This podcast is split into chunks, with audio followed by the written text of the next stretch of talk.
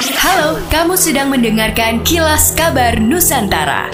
Podcast persembahan KG Radio Network menyajikan berita harian yang mengangkat keunikan dari berbagai wilayah Indonesia. Kilas Kabar Nusantara dapat juga didukung oleh pengiklan loh. Memperingati Hari Guru Nasional yang bertepatan dengan hari ulang tahun PGRI ke-76, Star War, Ketua Persatuan Guru Republik Indonesia mengatakan, Peringatan tersebut merupakan momen bersejarah yang membuat seluruh insan pendidikan untuk melakukan refleksi, terlebih terhadap pendidikan di masa pandemi COVID-19 yang disebutnya mengarah pada lost learning. Sebagai organisasi profesional, PGRI dikatakan Star Power terus mengupayakan adanya penghargaan terhadap guru, salah satunya lewat tunjangan sertifikasi. Hal itu bukan sekadar untuk meningkatkan kesejahteraan dari para guru, namun menjadi pengingat untuk terus meningkatkan dan profesionalisme dalam tugas serta panggilannya. Starwower mengakui pandemi COVID-19 memang memukul sektor pendidikan termasuk di daerah ini.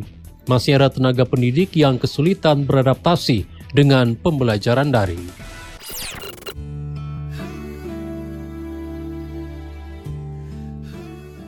Dan selalu muncul dan semua tanpa disengaja. Tapi satu hal, Gue gak pernah cerita apa pun mengenai masalah yang ada di antara gue dan Arsya. Tapi kenapa Ben? Kenapa dia yang harus muncul di saat sekarang ini? Dengarkan CLBK ketika cinta lama bersemi kembali di podcast Drama Udara Persembahan Motion KG Radio Network by KG Media.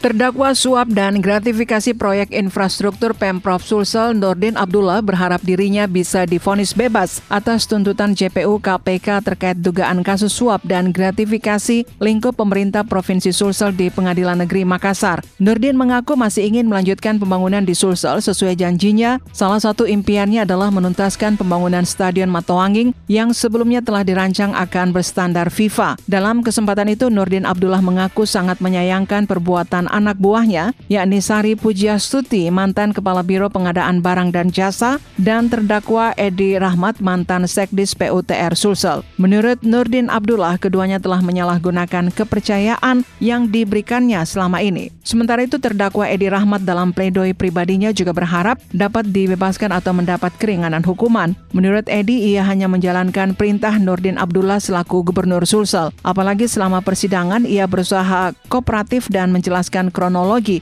Lebih jauh, Edi mengakui semua kesalahannya lantaran terlalu loyal dengan atasan. Karena itu, ia mengingatkan rekan sejawatnya agar berhati-hati, terlebih jika berkaitan dengan permintaan uang ke pihak lain. Kasus pencurian besi di proyek kereta cepat Jakarta-Bandung kembali terjadi. Kali ini unit patroli Jalan Raya atau PJR Jakarta Cikampek berhasil menangkap tiga orang yang sedang mencuri besi proyek kereta cepat Jakarta-Bandung, tepatnya di kilometer 34 Tol Cibatu, Kabupaten Bekasi pada Selasa 23 November. Komplotan ini ditangkap saat sedang memotong tiang besi proyek dengan melakukan pengelasan, tapi belum berhasil memotong tiang-tiang tersebut. Kepala Induk PJR Jakarta Cikampek AKP Riki Atmaja mengatakan, berdasarkan pengakuan tersangka, mereka telah dua kali melakukan aksinya. Pada aksi pertama, mereka berhasil menggondol besi lebih dari 100 kg. Baru pada aksi kedua yang dilakukan pada Selasa 23 November sekitar jam 4 subuh, mereka kepergok polisi yang sedang berpatroli. Saat beraksi, mereka berupaya untuk mengelabui petugas dengan menggunakan terpal untuk menutupi aksinya. Kasus pencurian di Cibatu ini langsung dilimpahkan ke Polres Metro Bekasi. AKP Riki mengatakan polisi belum bisa memastikan apakah pencurian besi proyek kereta cepat Jakarta-Bandung di Bekasi ini berkaitan dengan kasus pencurian sebelumnya yang terjadi di Cipinang Melayu, Makassar, Jakarta Timur. Demikianlah kilas kabar Nusantara malam ini.